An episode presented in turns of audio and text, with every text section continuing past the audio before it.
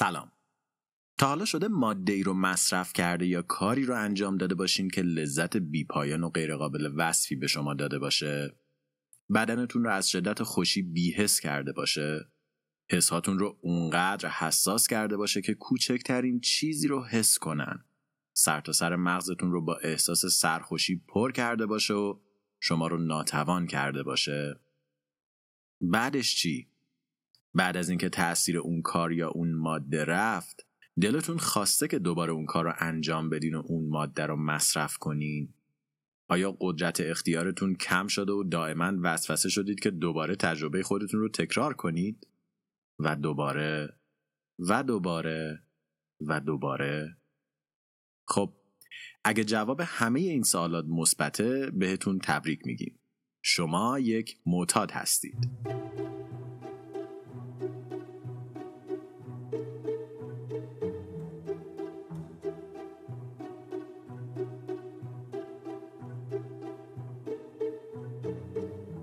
اعتیاد. کلمه خیلی مرموز که شنیدنش ما رو یاد ترسناکترین چیزهایی که دیدیم میندازه. از مصاحبه های شطرنجی شده آدم های پشیمون در تلویزیون تا صحبت های عجیبی که در مدرسه میشنیدیم و تصاویر وحشتناکی که توی اینترنت باشون روبرو می‌شدیم. اما واقعا اعتیاد چیه؟ چه چیزی باعث میشه بدن ما به اون مرحله از وابستگی برسه؟ که حاضر باشه همه چیز رو قربانی یک لحظه لذت، زمان کوتاهی از حس خوب و یا حتی چند ساعت فراموشی بکنه. چه چیزهایی توانایی این رو دارن که ما رو تا این حد درگیر خودشون بکنن و آیا اصلا راه حلی وجود داره که بشه از این ماجرا جون سالم به در برد؟ در این قسمت پادکست می‌خوایم خیلی بیطرفانه خیلی منطقی و خیلی علمی به اعتیاد نگاه کنیم و اون رو به بهترین حالت درک کنیم و توجهمون رو روی یک شاخه خیلی بخصوص از اعتیاد بذاریم و در ضمن کمی بازی سازی یاد بگیریم. بیاین سوار ماشین زمان استرینگیمون بشیم و بریم به چنده هزار سال قبل. زمانی که انسانهای ما قبل تاریخ خیلی پوچ برای خودشون تو طبیعت در حال چرخ زدن بودن و زندگی می‌کردن. اگه یکی می‌رفت توی دفترچه یادداشت این انسانهای اولیه رو نگاه می‌کرد مثل بقیه موجودات زنده اون زمان یه لیست اهداف کوچولو می‌دید. لیستی که شامل دو تا آیتم بود. کشته نشو نسلتو ادامه بده. یعنی تنها کاری که انسان اون موقع باید انجام می‌داد تا به همه وظایف انسانی خودش عمل کرده باشه و یک انسان نمونه باشه این بود که یک نمیره دو بچه دار بشه ولی خب از اونجا که تنبلی معلفه بنیادین در همه ماست انسانهای اون زمان حتی این دوتا کار رو هم درست انجام نمی‌دادن یعنی یا فرت و فرت کشته می شدن یا یادشون می‌رفت بچه دار بشن و شجرنامهشون با مرگشون به پایان می رسید. دنیا که داشت از این رفتارهای تنبلبارانه انسانهای اولیه ناامید می‌شد با خودش فکر کرد که خب چرا از جهش های ژنتیکی استفاده نکنیم تا این مشکل رو برطرف کنیم. پس یه update برای موجودات زنده منتشر کرد که با نصبش قابلیت جایزه دادن فراهم می‌شد. به این معنی که مغز در ازای این دوتا کار مواد شیمیایی رو منتشر می‌کرد که به آدما حس خوب می‌داد. مثلا اگه شما گشنت بود و غذا میخوردی حالت خوب می‌شد. اگه یه گراز بهت حمله می‌کرد و می‌تونستی ازش فرار کنی حالت خوب می‌شد. اگه می‌تونستی کارایی کنی که به بچه ختم بشه حالت خوب می‌شد. و از اینجور چیزا.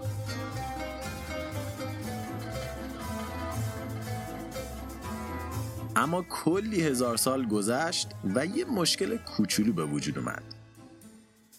دیگه خوردن و زنده موندن و بچه پس انداختن کارایی نبود که انجامشون سخت باشه. پس آدما می‌تونستن صرفا به خاطر رسیدن به اون حس خوبه این کارا رو انجام بدن. و به جز این اونا تونستن راه های دیگه هم پیدا کنن که به طور مصنوعی این حس خوب رو براشون ایجاد کنه. و بعدش خب اونا معتاد شدن. اعتیاد در خلاصه ترین تعریف خودش انجام هر کدوم از این کارهای لذت بخش به شکل اجباری و به صورت غیر قابل کنترل در راه رسیدن به اون لذت و حس خوب اولی است. حالا چه این کار خوردن کیک و شیرینی باشه چه بچه سازی پیشرفته چه اسنورد کردن خطای کوکائین اگه شما هر کدوم از این کارها رو از روی اجبار خودتون بدون توانایی کنترل فردی و در راستای لذت افراطی انجام میدین بدونین که شما به اون کار معتاد هستید اما از کجا می‌دونیم که همه اینها ریششون یکیه؟ برای اینکه همشون یه جا اتفاق میفتن یعنی توی لیمبیک سیستم یا سامانه کناره‌ای مغز.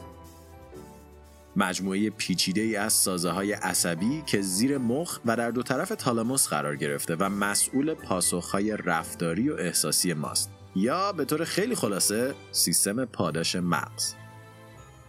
سازوکار این بخش اینجوریه که با اطلاعاتی که دریافت می‌کنه یک سری پیام های عصبی منتشر می‌کنه که هر کدوم وظیفه مخصوصی رو به عهده دارن.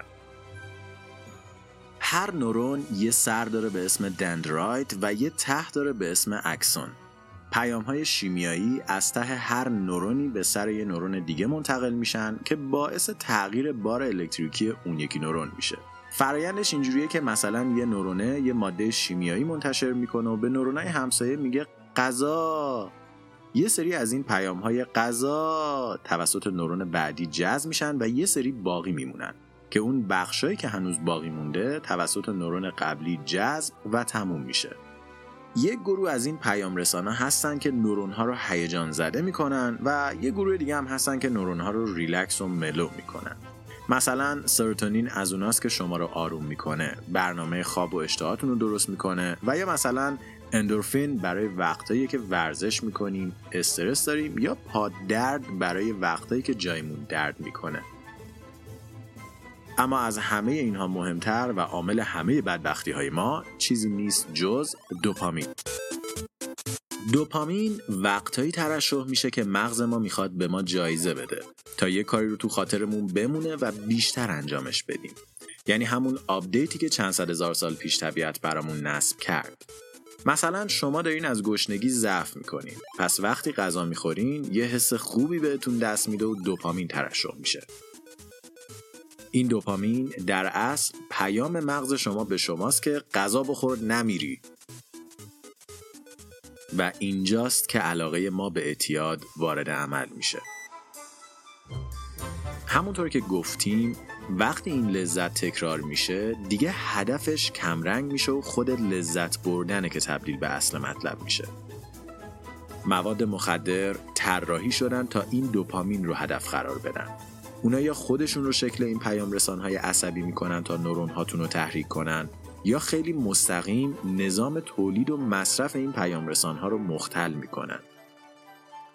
مثلا وقتی شما کوکائین مصرف می‌کنین دوپامین های باقی مونده بین دو تا نورون مختلف جمع میشن و دوپامین بیشتری به نورون هاتون می‌رسه و این زیادی دوپامین یه حس خیلی خوبی به شما میده. ولی بدن ما همه چیش درباره نظم و تعادله. پس وقتی این حجم بالای دوپامین مصرف نشده رو می‌بینه نورون ها رو مجبور می‌کنه که یه آنزیمی تولید کنن که اون دوپامینای مصرف نشده رو از بین ببره. و چون اون دوپامینا از بین رفتن حالا نورونا کمبود دوپامین دارن. پس چون کمبود دوپامین دارن بدن مجبور میشه از طریق اصرار به مصرف دوباره این مواد دوباره دوپامین رو مصنوعی تولید کنه. و چون دوپامین باز تولید شده تولید اون آنزیمی که دوپامین رو از بین می‌بره بیشتر و بیشتر میشه و وضعیت به جایی می‌رسه که دیگه بدن بدون اون محرک مصنوعی قادر به تولید هیچ مدل دوپامین نیست. گیرنده های دیتوش که یه جورای قدرت کنترل رفتار اختیاری ما رو به عهده دارن شل می‌کنن و به همین راحتی ما معتاد میشیم پس اصل تکرار ورزی دوپامین ازدیاد مصنوعیش و شاسکولی مغز برای نابودی اون ازدیاد مصنوعی به جای می‌رسه که مصرف یه ماده مخدر به راحتی ما رو معتاد می‌کنه. ولی ولی نکته مهم و چیزی که نیمه دوم این اپیزود ببخشید قسمت قراره بهش بپردازه نه ساختار دوپامینی مغز ماست و نه مواد مخدر. درسته که این مدل رفتاری در مواد مخدر به شکل خیلی تشدید شده دیده میشه ولی در خیلی از کارهای روزانه ما هم هست و تکرار اونها ممکنه به اعتیاد ختم بشه. خوردن غذاهای پرچرب یا شیرین، گوش دادن زیاد به پادکست، کار کردن و یا حتی امروزه بازار بازی های تلفن های همراه به یک صنعت 50 میلیارد دلاری ختم شده.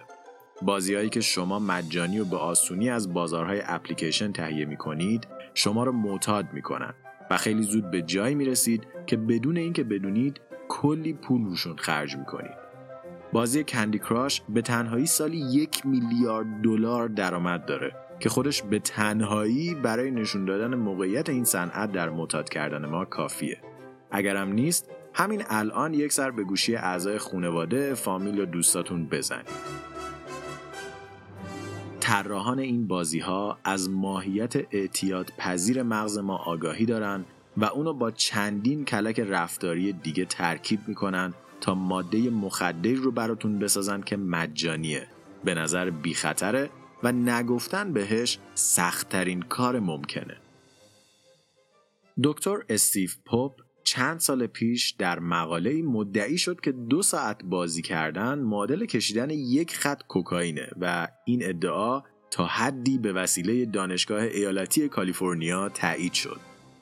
اونها با بررسی MRI مغز گیمرها متوجه شدند که تأثیر بازی مثل Fortnite مشابه تأثیر مواد مخدر در انسانهای معتاد هستش و در تابستان سازمان بهداشت جهانی اعلام کرد که بازی های ویدیویی هم خاصیت اعتیاد آور دارند و اعتیاد به اونها یک اختلال روانی در سطح اعتیاد به مواد مخدر به شمار میره. اما این بازی ها چه ساختاری دارن که در حد یک ماده که به شکل شیمیایی مهندسی شده تا مغز ما رو به خوشی مصنوعی برسونه عمل می‌کنن و ما رو در زمان کوتاهی معتاد به خودشون می‌کنن؟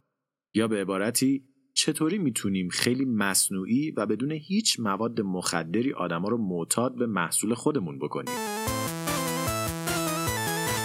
اولین چیز برای ساخت هر ماده مخدری دسترسی آسونه. شما باید بتونید جنستون رو به راحتی به دست مصرف کنندگانتون برسونید و چه رایی بهتر از دستگاهی که تو جیب همه هست و چه استراتژی بهتر از ارائه محصولتون به شکل رایگان بازی های موبایلی اکثرا رایگان هستند و به راحتی از طریق بازارهای اپلیکیشن قابل دانلودن. شما کافی App Store، Google Play یا حتی کافه بازار رو باز کنید و به بخش بازی ها برین تا با هزاران مدل مختلف از اونها روبرو بشید. نکته دوم هم در جواب به مشکلی هستش که قبلا گفتیم. لذت هر چیزی با تکرار در مغز ما کمتر میشه چون که دوپامین کمتری براش تولید یا دریافت میشه. یعنی شما الان اگه قسمت اول استرینگ رو برای اولین بار گوش بدین میگین به به چه پادکست قشنگی. ولی بعد از اینکه چهل تا اپیزود گوش دادین شنیدن کلمه سلام برای اینکه حالت تهوع بهتون دست بده کافیه. و خب طراحان بازی های موبایلی این رو خیلی خوب می‌دونن. اونا زمانی که می‌تونید بازی کنید رو محدود می‌کنن.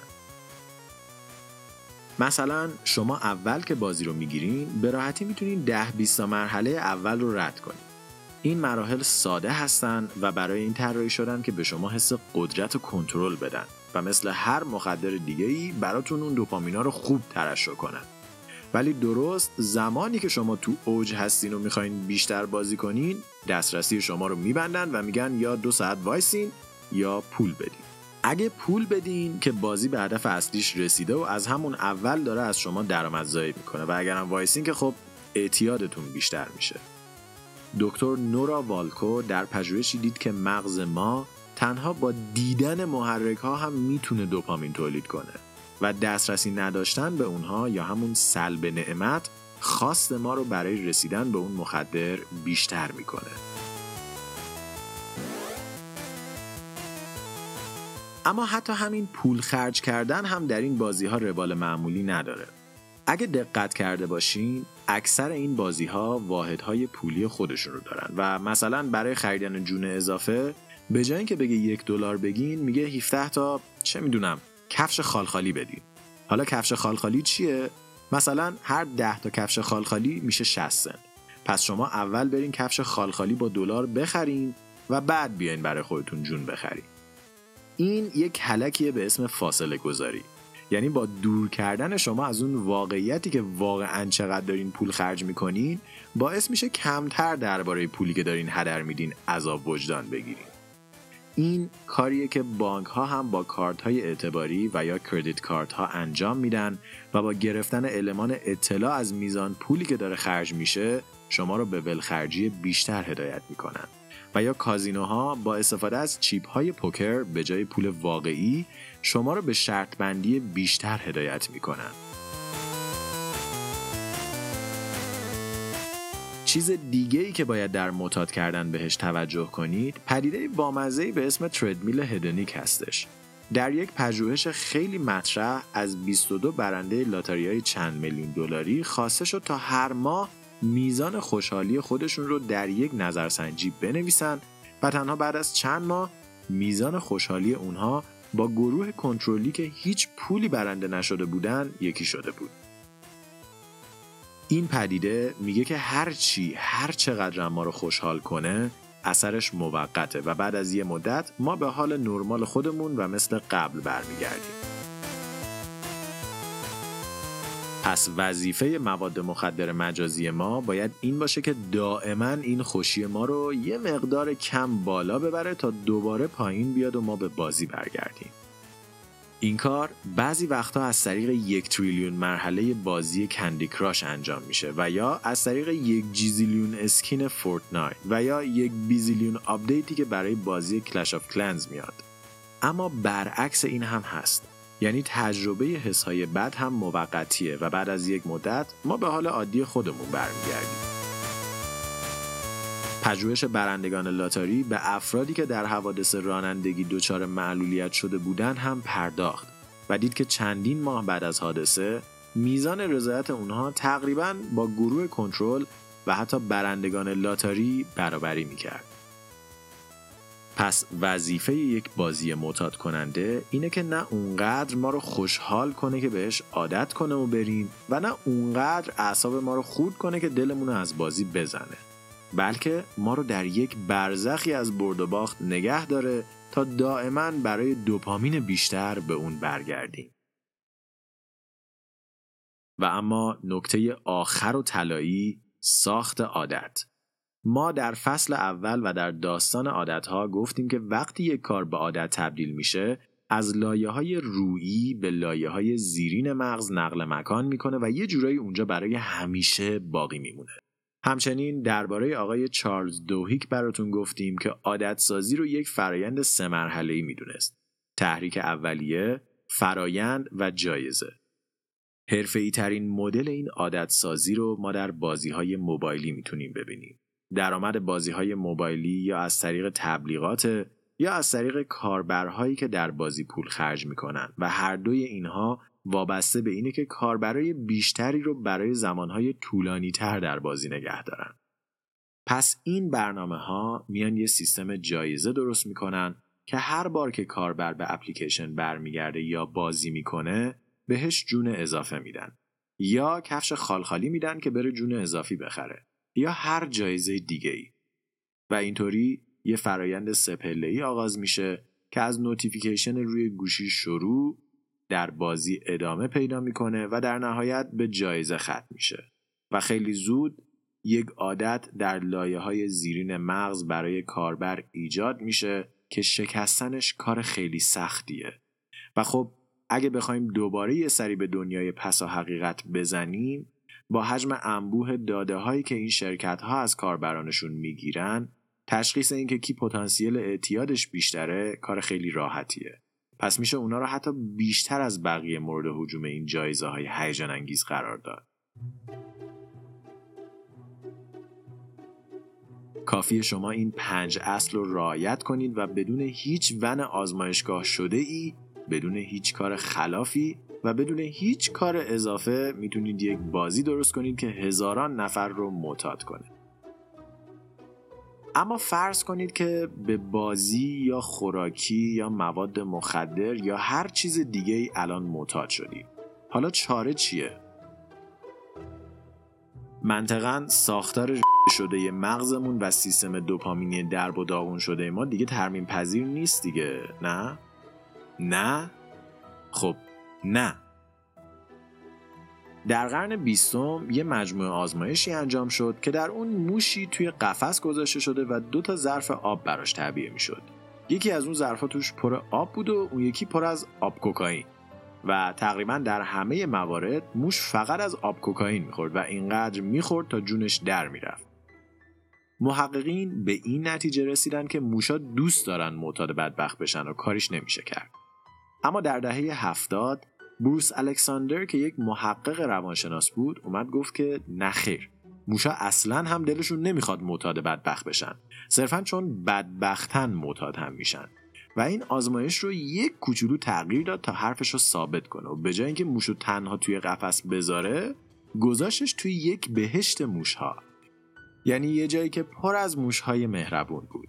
پر از اسباب بازی بود. موشا می‌تونستن حرف بزنن بگن بخندن بچه موش درست کنن. هرچی می‌خوان بپوشن بزنن برقصن همه چیزایی که لازمه. بعد اون دوباره اومد آب و آب کوکائین رو گذاشت کنارشون تا ببینه این سری هم موشا معتاد میشن یا نه. و خب این سری موشا به آب کوکائین لب هم نزدن. هیچکی هم نمرد اما این یعنی چی؟ پس سیستم دریافت دوپامین چی؟ سیستم عرضه و تقاضای مغز اینا چی شدن پس؟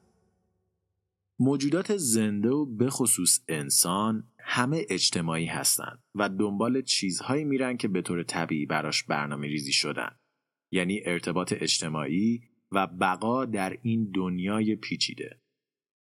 تا وقتی اینا باشن مغز ما در یک حالت دائمی دوپامین قرار می‌گیره که حتی فکر درباره محرک های مصنوعی رو از ذهن ما خارج می‌کنه.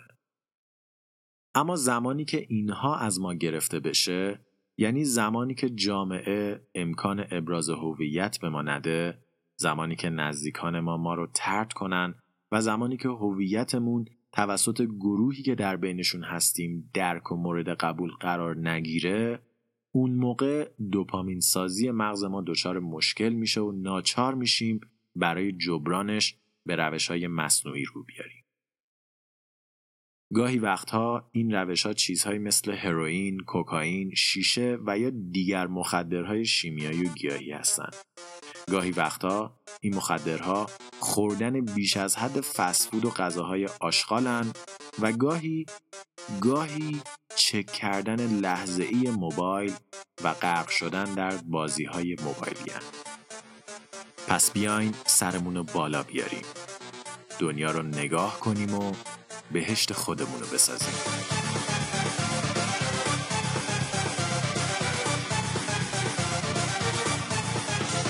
استرینکست توسط من رضا حریریان و شاهین جوادی نژاد دو معتاد پادکست تهیه و ساخته شده. برای اطلاعات بیشتر درباره پادکست می‌تونید به وبسایت ما مراجعه کنید و یا ما رو در توییتر، تلگرام، آیتیونز و یا هر جایی که پادکست گوش می‌دید دنبال کنید. اگه دوست دارید درباره این قسمت با بقیه شنونده های پادکست بحث و تبادل نظر کنید لطفا حرفاتون رو با هشتگ هشتگ استرینگ توییت کنید که هم ما بتونیم بخونیم و هم بقیه بتونن ازش استفاده کنن و اگر هم از این قسمت خوشتون اومده لطفا اونو برای چند تا از دوستاتون بفرستین تا اونها هم درباره این دنیایی که داریم توش زندگی می‌کنیم آگاه بشن و اما در نهایت یه پیشنهاد پادکستی خوب آیا به تاریخ علاقه دارین؟ آیا دوست دارین درباره جنگ ها بدونین؟ خب پس لطفا سریعا به پادکست پرچم سفید سر بزنید پرچم سفید روایتی از سیاه ترین اتفاقی که در تاریخ بشریت افتاده. روایتی از داستان جنگ. جنگ هایی که ویرانگر بودند. پرچم سفید نمادی برای درس گرفتن از جنگ و امیدی برای پایان دادن به اون. پرچم سفید با بررسی و روایت تاریخی جنگ ها مروری بر جزئیات اونها داره تا بتونیم با دونستن ریشه های رخ دادن جنگ ها از این اتفاق تلخ جلوگیری کنیم. برای گوش دادن به این پادکست می‌تونید به Castbox مراجعه و پرچم سفید رو جستجو کنید. خیلیا به ما ایمیل می‌زنن که چطوری میشه از پادکست حمایت کرد. خب خیلی راحته. اگه ایران هستین می‌تونین به صفحه حمایت در وبسایت ما برین و بهمون به کمک کنین. و اگرم خارج از ایران هستین به سایت patreon.com رفته و اونجا استرینکست رو جستجو کنید این پادکست مجانیه و همیشه مجانی میمونه. ولی حمایت های شما می‌تونه ما رو در تأمین هزینه های پادکست کمک کنه. اگر هم می‌خواین در ساخت خود پادکست به ما کمک کنید به سایت ما برین و فرم همکاری رو پر کنید. ما از هر مدل کمک در هر شکل و شمایلی استقبال می‌کنیم. و به جز این اگه درباره این قسمت پادکست نظری دارین ما خیلی خیلی خوشحال میشیم بشنویم و بخونیمش.